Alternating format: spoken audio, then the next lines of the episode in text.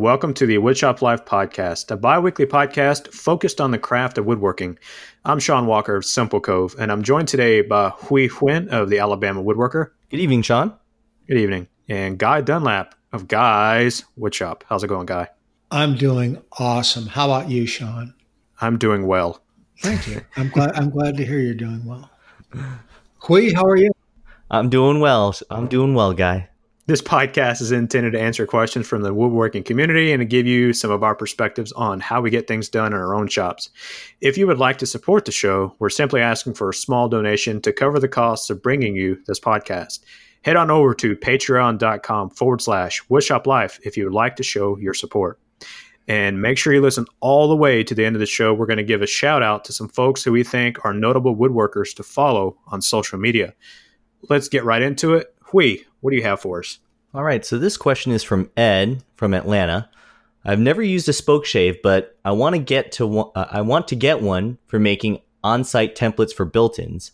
Would this type of work be appropriate for the thirty to forty dollar level uh, Stanley or Kunz spoke shaves? I would also like to get one for use in the shop. Is there a spoke shave that could handle both equally well, or is that a case for nicer set like uh, and whether or not to get curved and flat bottoms for the shop? So first off i'm to be completely honest i've never tried the 30 to 40 dollar spoke shave the stanley or the Kunz uh, spoke shave. And one of the reasons why i didn't was uh, because I've just heard that they require a little bit of work to get them sort of tuned up, flattening the bottoms, polishing the backs of the of the blades of the spoke shaves, and uh, I've done that before. I just didn't really want to do it. But to answer your question in terms of, you know, should you get one for the shop or should you get one separate for on-site? I'll say this right now: if you get one for the shop, like a nicer one, like a Veritas or a Lie-Nielsen, I believe also Wood River makes somewhere some, one that's sort of middle of the road, around sixty dollars. It's gonna work whether it's in the shop or on site, and it's gonna work perfectly fine. The Lie-Nielsen and the Veritas, I've tried both. They're gonna work straight out of the box, no problem. You might have to put a little bit of micro bevel on it. But one thing I will say is that the spoke shave is just something that's just a little bit finicky. A, a, a little bit finicky? They're finicky. uh, if you get too greedy with a cut, you're going to get a bunch of chatter. It's going to be hard to use. It's something that you just got to practice using. So, because they're finicky, my thought or my philosophy has been they're finicky, I'm going to have, you know, sort of issues trying to learn or get used to using it anyway. So I'm going to go with a Lie-Nielsen or a Veritas. That's just the way, you know, my mindset was I don't want to have to bother with trying to tune the thing up. But to get back on what you wanted to use it for, which is to set up templates, I, I do use a spoke shave for templates, and but I also use a sanding block. And I'm just sort of curious, what do you guys use to sort of fair up your templates? I mean, are you guys using spoke shaves, or maybe there's something a little bit easier or different that he could be using. Sean? Well, uh, I mean, I'm now I'm using a CNC machine, but uh, I was originally using a combination of spoke shave, spindle sander, and all that stuff. But I want to touch on one thing. He said that he's never used a spoke shave before, and it's one of those tools that I would not. I would spend the hundred dollars to buy a Lee Valley Veritas spoke shave, and not have to worry about is it the, is it the tool or is it me? Yeah, it's the same thing goes for buying. Like I start my first spoke shave was like a twenty five dollar used old Stanley rusted spoke shave, and I fought with that for a while. I'm like, is it me? Am I sharpening it right? Is am, do I have the tool set up right? And I, I recommend just uh, spending 120 dollars and getting a, a, a, really nice spoke shave from from Lee Valley or, or Lie-Nielsen.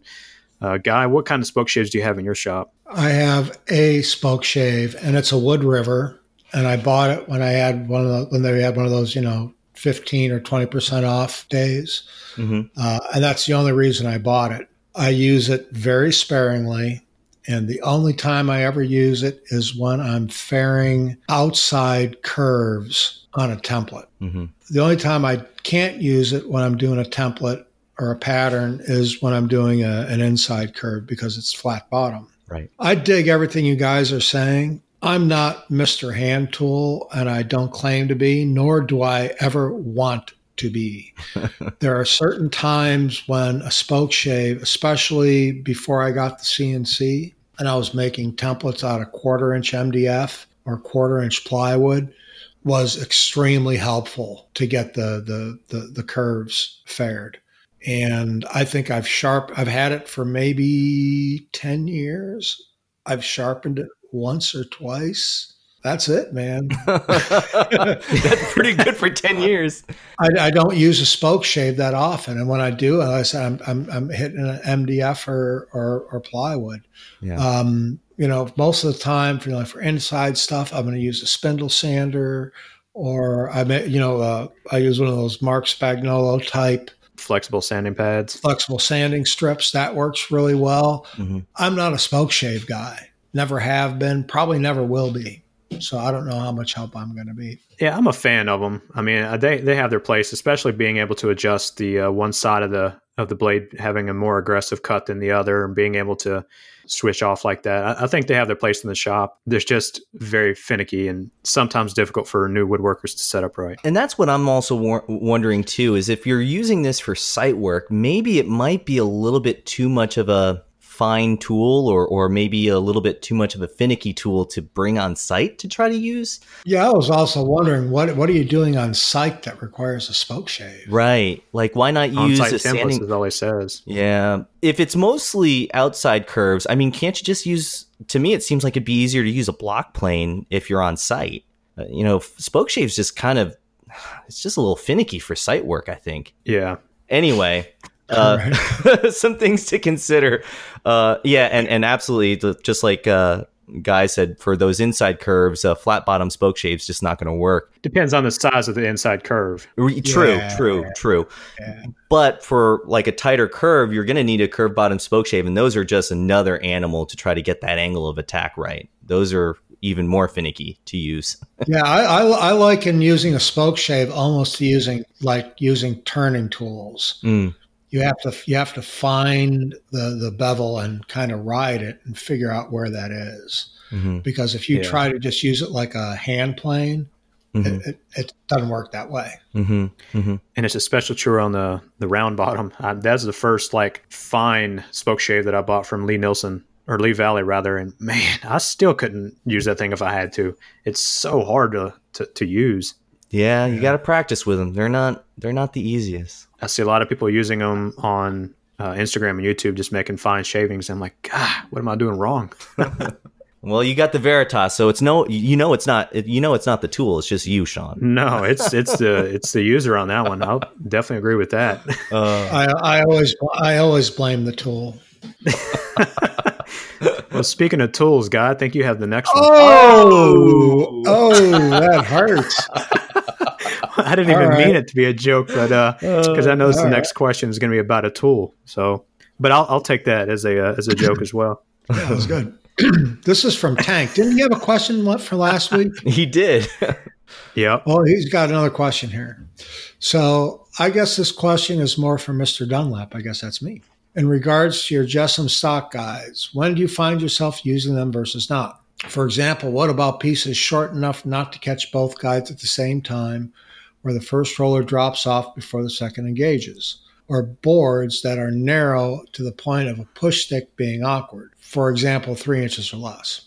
I'm a new convert and I'm loving them on wider stock such as plywood, just not sure when else to use them. Thanks for the podcast. It's the highlight of the week and one save for the arduous traffic of Los Angeles. Ew. That's a that's a good question, and I and I and I every time I post a picture on Instagram of me using those JessEm stock guides, I'm always asked, well, "What do you do with stock that's you know a couple inches thick?" I just get creative with my push stick. That's it. I use like one of those regular push sticks that came with my my saw, know, it's like a big long handle and it's got a bird's mouth on it. Mm-hmm. It's like fish shaped almost. And I just kind of like push it in. The, the cool thing about that is it, is, is it eliminates kickback. Yep. It's impossible to have kickback when you use those things. I have stopped cuts while the saw is running to go do something and come back and finish the cut.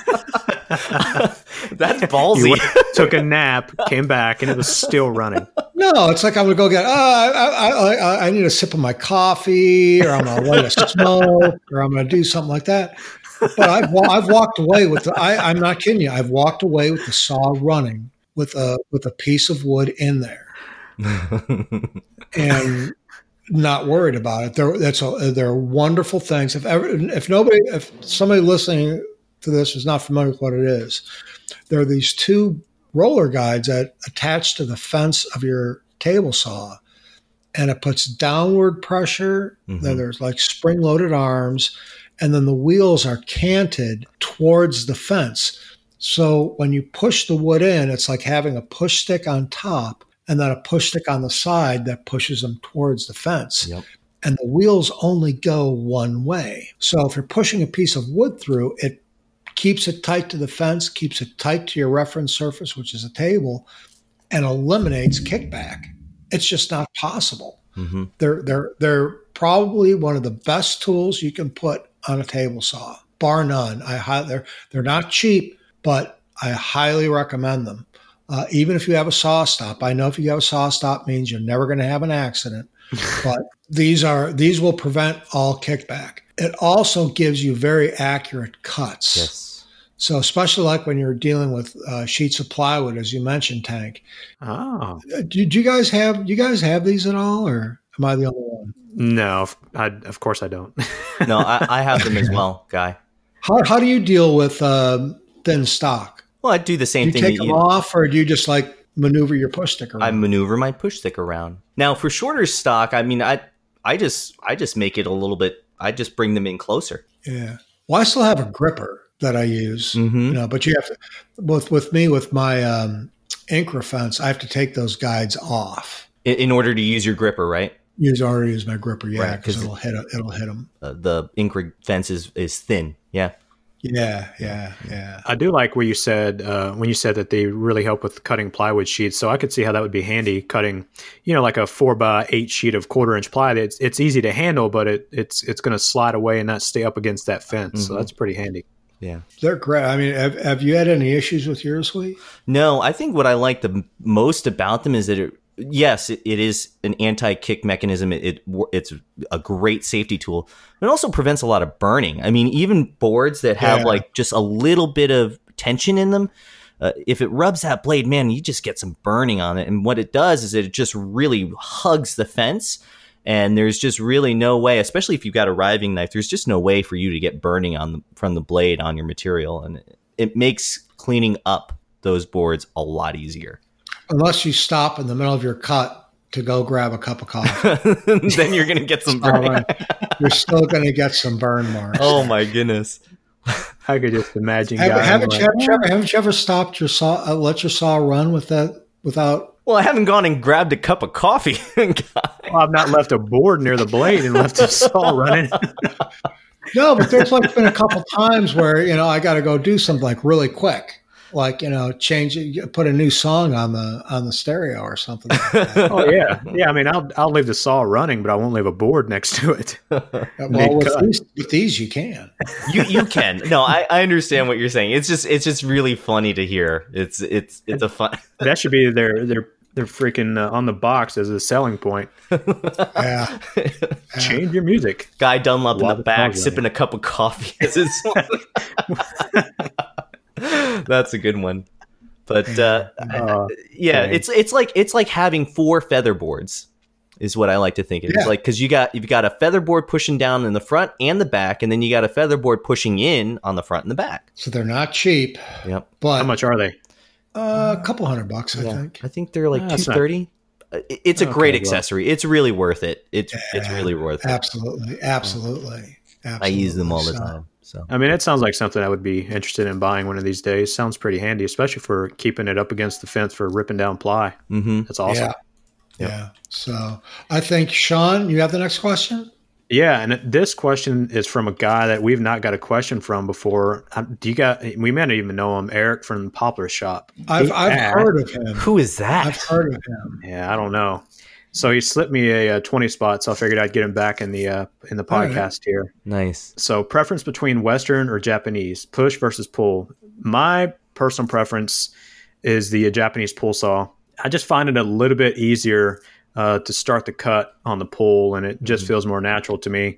Now, I primarily use only use my pull saw for cutting joinery like dovetails, but you know, every now and then, if I have to do some sort of cross cut that's you know that's not like a joinery or something like that, I will use the uh, the Western style saw because I've got a pretty nice old school um, Western style saw uh, that I really like using. But for joinery, I just I use the the pull saw again, like the uh, the thinner kerf, and I like I personally find it easier to to start the cut.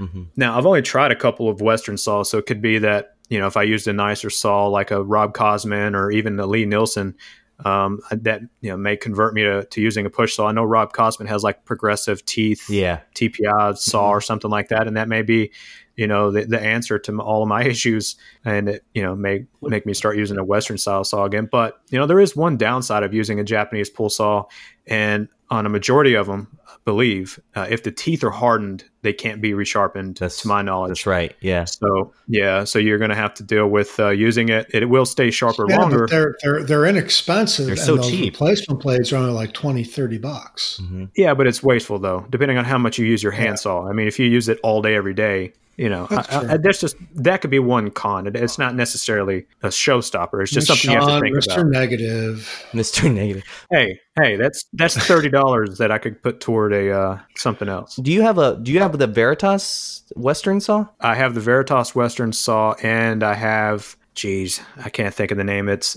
uh, it's a it's an real an antique um, saw that was uh, refit, restored. I can't like think of the name. Disston or something Disston. like yes, that. Yes, yeah. yes, yes, yes, hmm and I just do. I, I like the uh, the Japanese pool. I mean, I, I would love to give the Rob Cosman saw a try. I know it's a really nice saw. Really expensive. Yeah, it is. Um, what do you, what do you guys? I know there's all kinds of other brands that I'm not even remembering right now, like Bearcat uh, does one. I know there's some other brands. Bad Axe. Um, yeah. Gosh, I mean Lie-Nielsen, Veritas uh, makes yeah. a synthetic back saw. What's your house preference? I like both. I like both. If I'm cutting dovetails, I, I tend to like the Western push saw, but I use the Japanese pull saw a lot for cutting shoulders and small cuts uh, that don't require a, a, heavy back. You know, the the pull saw is just it cuts really really fast, and it's very it's a very it's a nice thin curve. So you know you don't get a lot of waste. You can really get close to that line.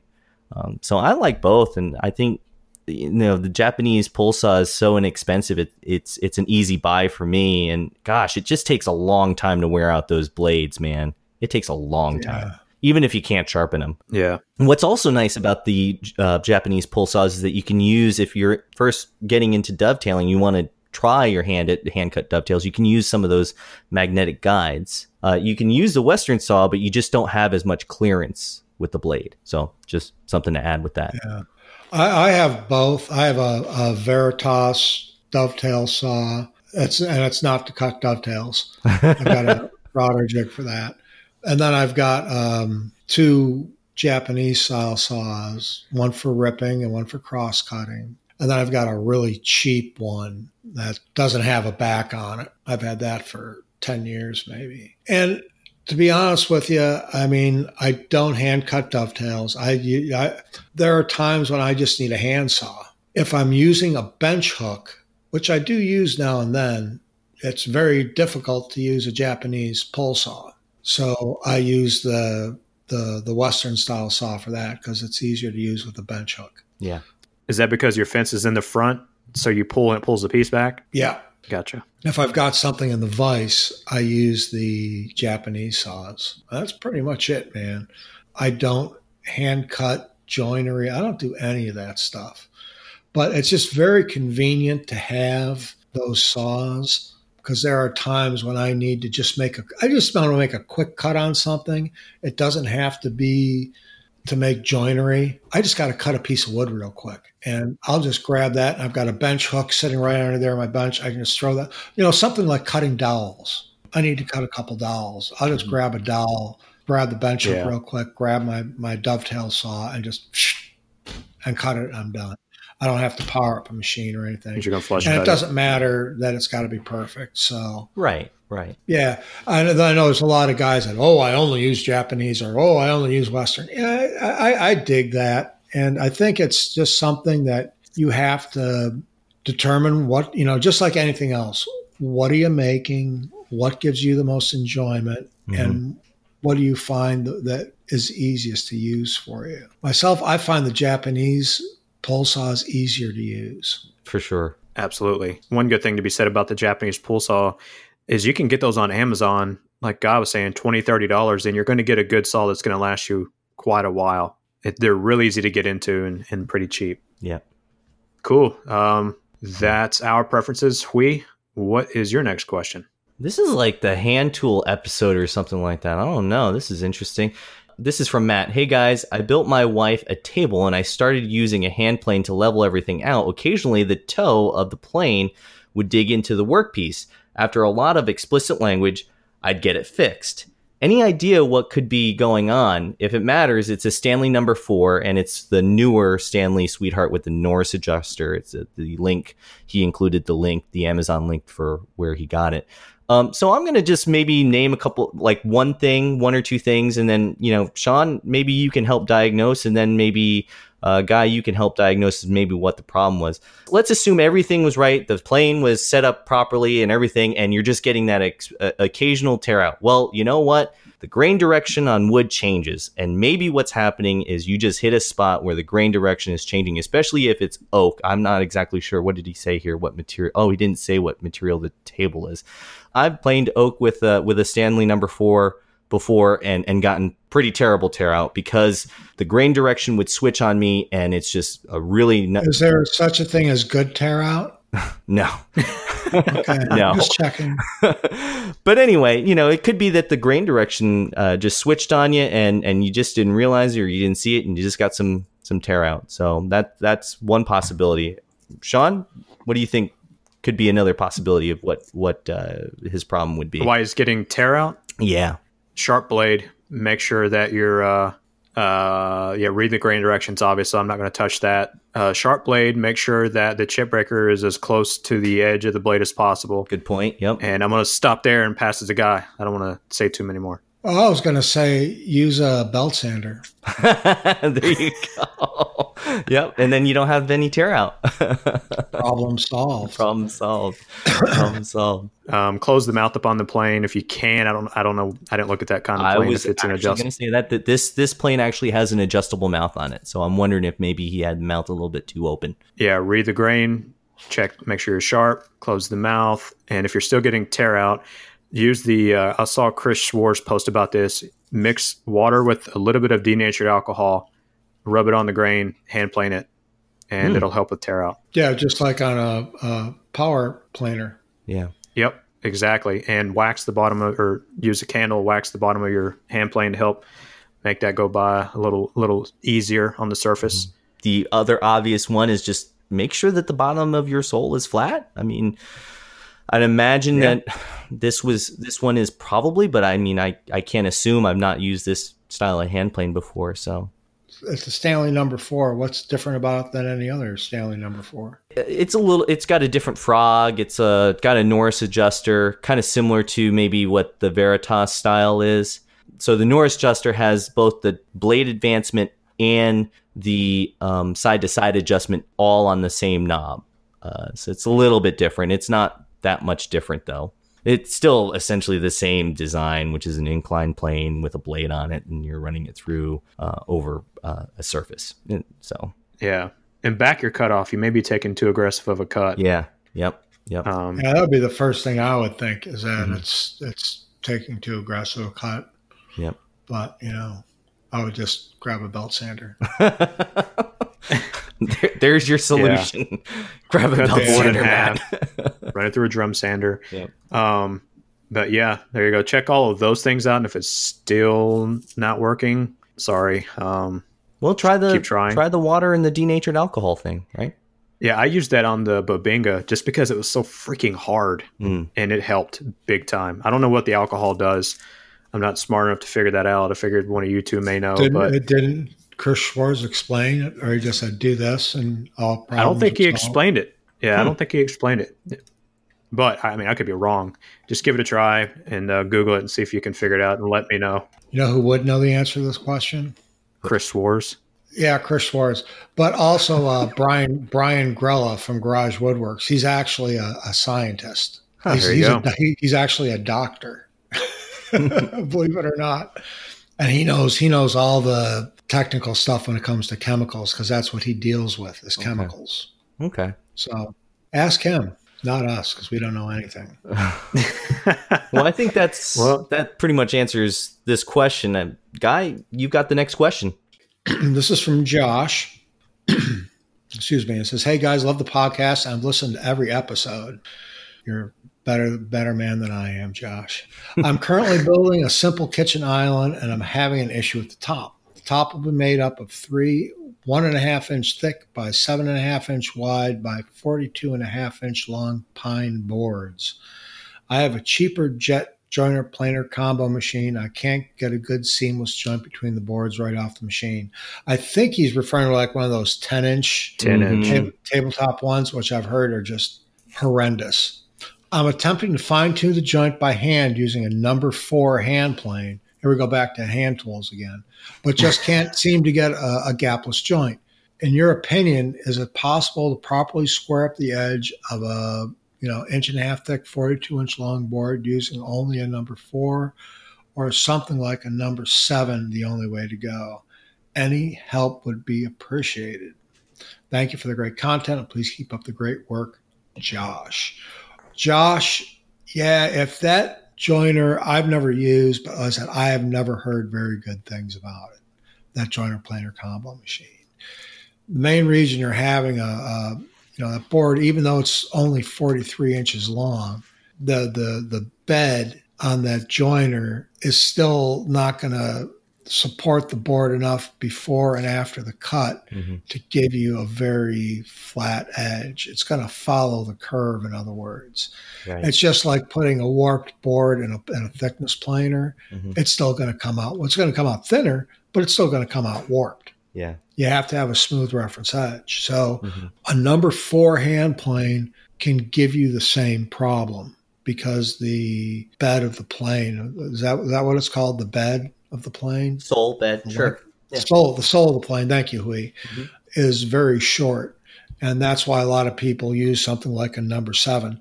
Now, I don't have a number seven. I've got a couple number fives, and that is a pretty decent. I mean, it's you wouldn't think in a number four, number five, that's only one more, but actually it's much bigger yeah. and actually gives you uh, quite a bit of, of uh, surface area on the sole to get a flat board. But there are other ways to do it other than to use a hand plane to get a straight jointed edge. Sean, do you want to come up with a, another way he could do that? Yeah, he could use his table saw with a um, a known square board and clamp it down and cut you know a jointed edge yep. on both boards. Um, mm-hmm. yep. That's that's one way. Hui, what about you?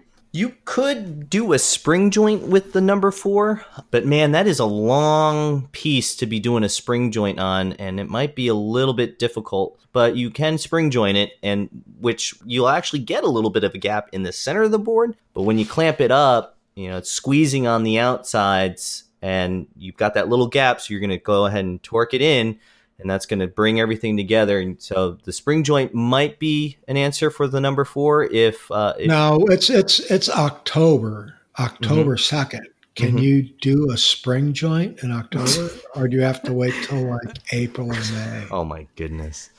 Wow. Whatever, guy. What is this? Dad jokes day? I didn't want to say it. But you could. Yeah, I know. I, I, I've got no sense of humor. What can I say? have you ever? Have you guys ever tried uh, jointing an edge using a split top router fence? Yep. Yeah. How's that work? I've never tried it. How's that? Does does it I work? I actually have a video of doing that on my um, YouTube channel. How long was the board in that case? Short. Okay. I don't know if I'd try anything. Just that that's that's a good process to use for a short board. Mm-hmm. Uh, again, because the fences aren't very long. Right. It's hard to get a good reference surface on it. Mm-hmm. You could use a track saw. If you don't have a track saw, you could use just, you know, a, a, some people call it a door board. Yep. Which is a homemade track for your circular saw. Mm-hmm. There's a, another method that you could actually try with your jointer is taking the two boards and fold it up like a book so that both of the edges that are going to be glued together are facing down and run both of the boards like a book side by side over the jointer. Mm. Um, in any way that it's thrown off, it's going to be the same on both pieces. Yeah, but I, I, don't, I don't know if that I don't know if that would work if the board if it were the length a, of the board? A smi- yeah, a smiley face or a frowny yeah. face to the edge. Well, I mean, 42 and a half inches isn't that I mean seven eight feet maybe, but forty two. I mean it's it's long, but it's not that much yeah. longer than the beds of that planer or joiner. I think that joiner's really short. Yeah, I think. I mean good. it's short, but still, I bet the the beds are at least twenty four inches Be- uh, between both of them. Yeah. We'll have to find out. We're going to have to. I hear somebody typing. There we go. What do you got? What do you got, Sean? That thing is tiny. Okay. yeah, that's a tiny, tiny bed, dude. Um, what, what is the bed length on it? It says dimensions 17 inches high, 20 inches wide, 40 inches deep. Those mean nothing to me. 40 inches. 40 inches, deep? really? No, that can't be right. Yeah. I mean, that's I mean, one thing that I would try before giving up. I don't know if you, yeah. I'm sure you weren't planning on giving up, but yeah, yeah. I mean, another way to do it is, is, is look for a number, a number five or a, or, or higher hand plane. Yeah. You know, mm-hmm. that's something you can't take a belt sander to. No, so, no. um, yeah, but a, a, good way to do it is on the table saw. Yeah. With, with, with just, a, just a straight board and some clamps. Yep. It's 36 by 10 and a quarter. So 36 total. Huh, that's pretty long. That's not bad. Yeah, I mean, I would, I would, I would attempt to keep it all in the jointer if you can, and try yeah. folding them up like a book and running them both at the same time. It worked. It worked great for me. Yeah, yeah. I would do that before hand planing it, but I'm just lazy. That's a lot of work. Well, I think those are all pretty good options. Uh, Sean, I think you've got the next question, right? Yeah, I do, and it's uh, all about two different uh, dust collectors. Uh, hey guys, I'm in the market for my first dust collector. I'm set on a canister filter as my shop is in a basement. I'm torn between the Grizzly G0583Z 1 horsepower canister and the Grizzly G0548ZP, a 2 horsepower canister dust collector. I think Sean has the latter. Uh, my question is Would the one horsepower collector be sufficient for a 620 square foot shop using a one tool at a time setup? I don't see myself ever adding ductwork to every tool due to low ceilings, and I plan on having a dedicated shop vac for tools like the miter saw, etc. I do have a 220 volt available, but it's on the opposite corner from where I want the dust collector to be, so I'm taking the hassle of extending that into consideration. The difference of the cost is about $165 on Amazon, which is cheaper than directly from Grizzly when you consider the $99 freight. Thanks for your time. Keep up the good work. So I investigated both of these models, and uh, I do indeed have the G0548ZP. Um, but the, the one that you're talking about, the one horsepower, it has 640 CFM, and that number goes up to 800 if you move the little elbow that's connected to the port. That gives you 160 more CFM. Uh, now the G0548ZP, the two horsepower model, I'm tired of saying that model number, has 1700 CFM and a two horsepower motor. But going solely off the CFM uh, and looking at the requirements for woodworking tools, and I'm just guessing what you have. I'm not. I don't think that you have a 15 or 20 inch planer, uh, but if you have a 12 inch planer and and other tools like that, your uh, one horsepower model theoretically could work because a 12 inch planer, I think, re- uh, requires up to five or 600 CFM. Uh, 15 inch and above, you're looking at more than that. Before I continue moving on, um, do you guys want to touch on anything between the one horsepower and two horsepower, and that being enough CFM for one tool at a time? Yeah, it's it's one tool at a time. One horsepower is more than enough. I had a one and a half horsepower Powermatic for mm-hmm. 20 years and I only hooked it up to one tool at a time, and it was worked fine on everything I used. Uh, when I added a super dust deputy to it, which is a cyclone, I lost. I did tests on it. Again, I did a YouTube video on this. I actually lost like 28% of the CFM putting that on there. Let me ask you a question about that then. Um, you lost Go ahead. No, go ahead. You go ahead, finish it, and then I'll ask you. I was just going to say, if you're not going to put one of those on there, you're just going to use it as it sits.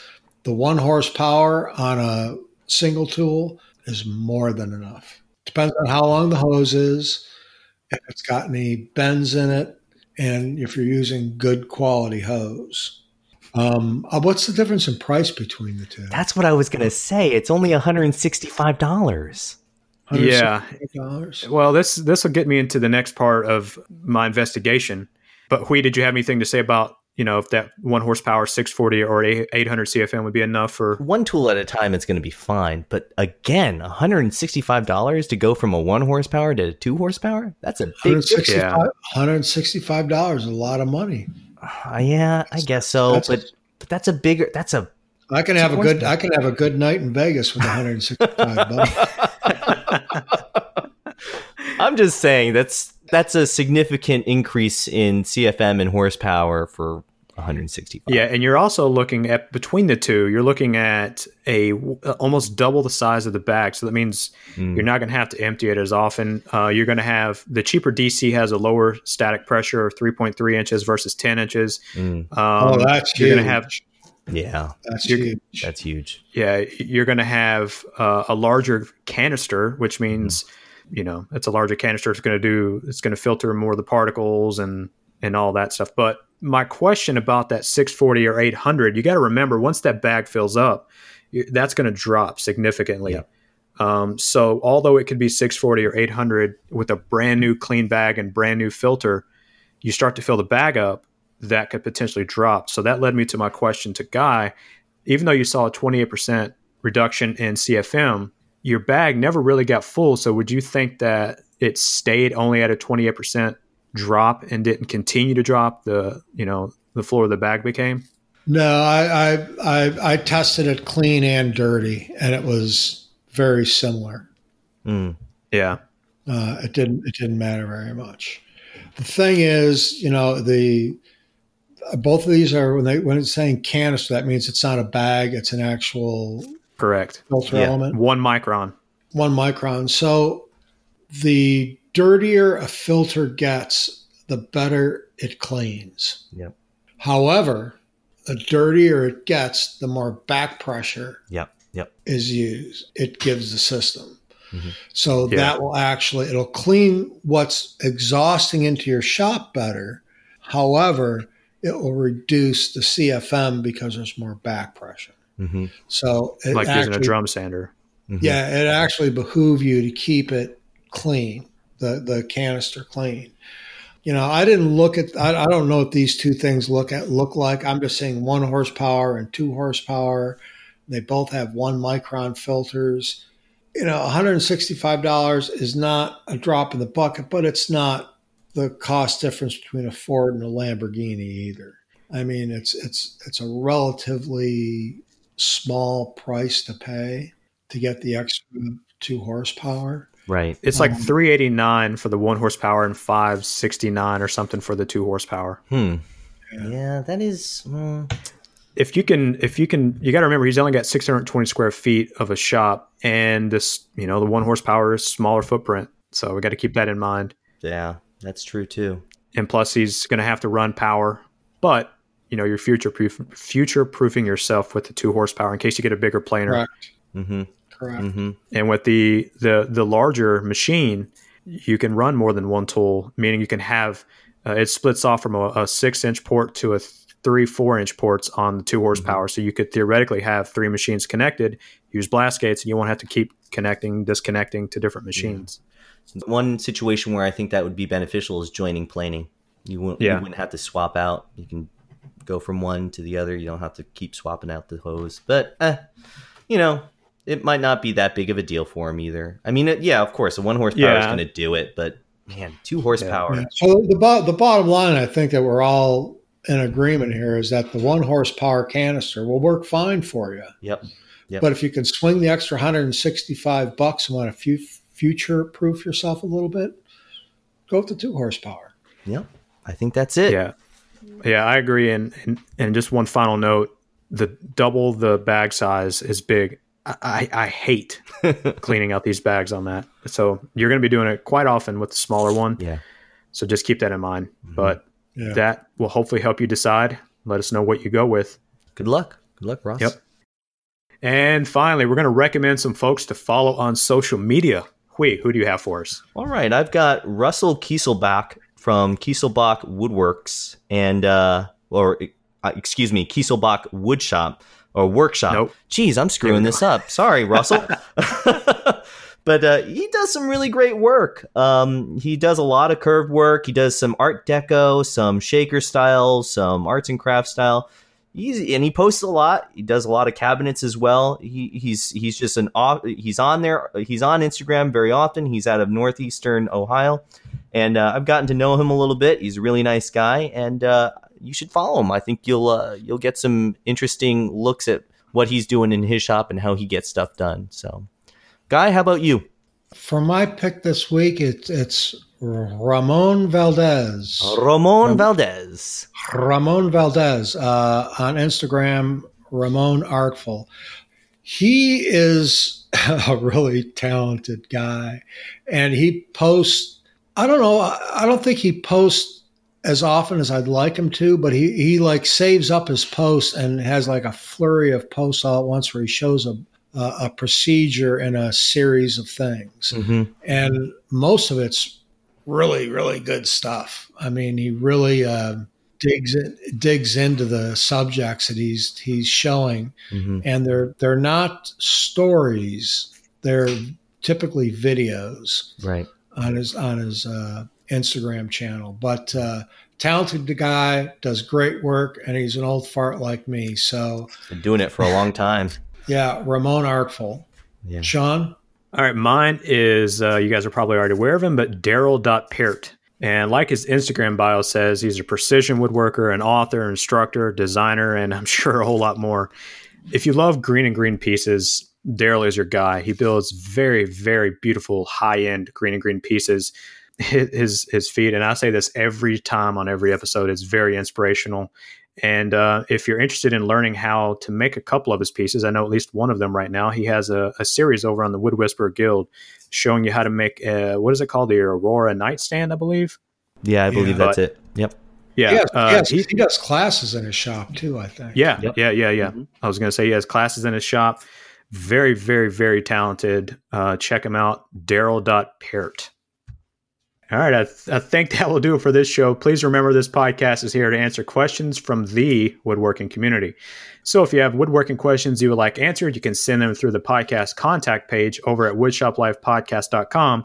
Or don't forget, you can DM us through Instagram at woodshoplife. We would also like to thank everyone who left us a five star review on iTunes. That really helps us in the search rankings. And of course, we truly appreciate the support and feedback. You can reach me at simplecove.com and at simplecove on Instagram and YouTube. What about you? Huy, where can you be found? You can find me at alabamawoodworker.com and all the links to my social media are there. Guy, where can we find you? Uh, guyswoodshop.com. Awesome. Thanks, fellas. And we will see everyone else in a couple of weeks. See you Later. guys.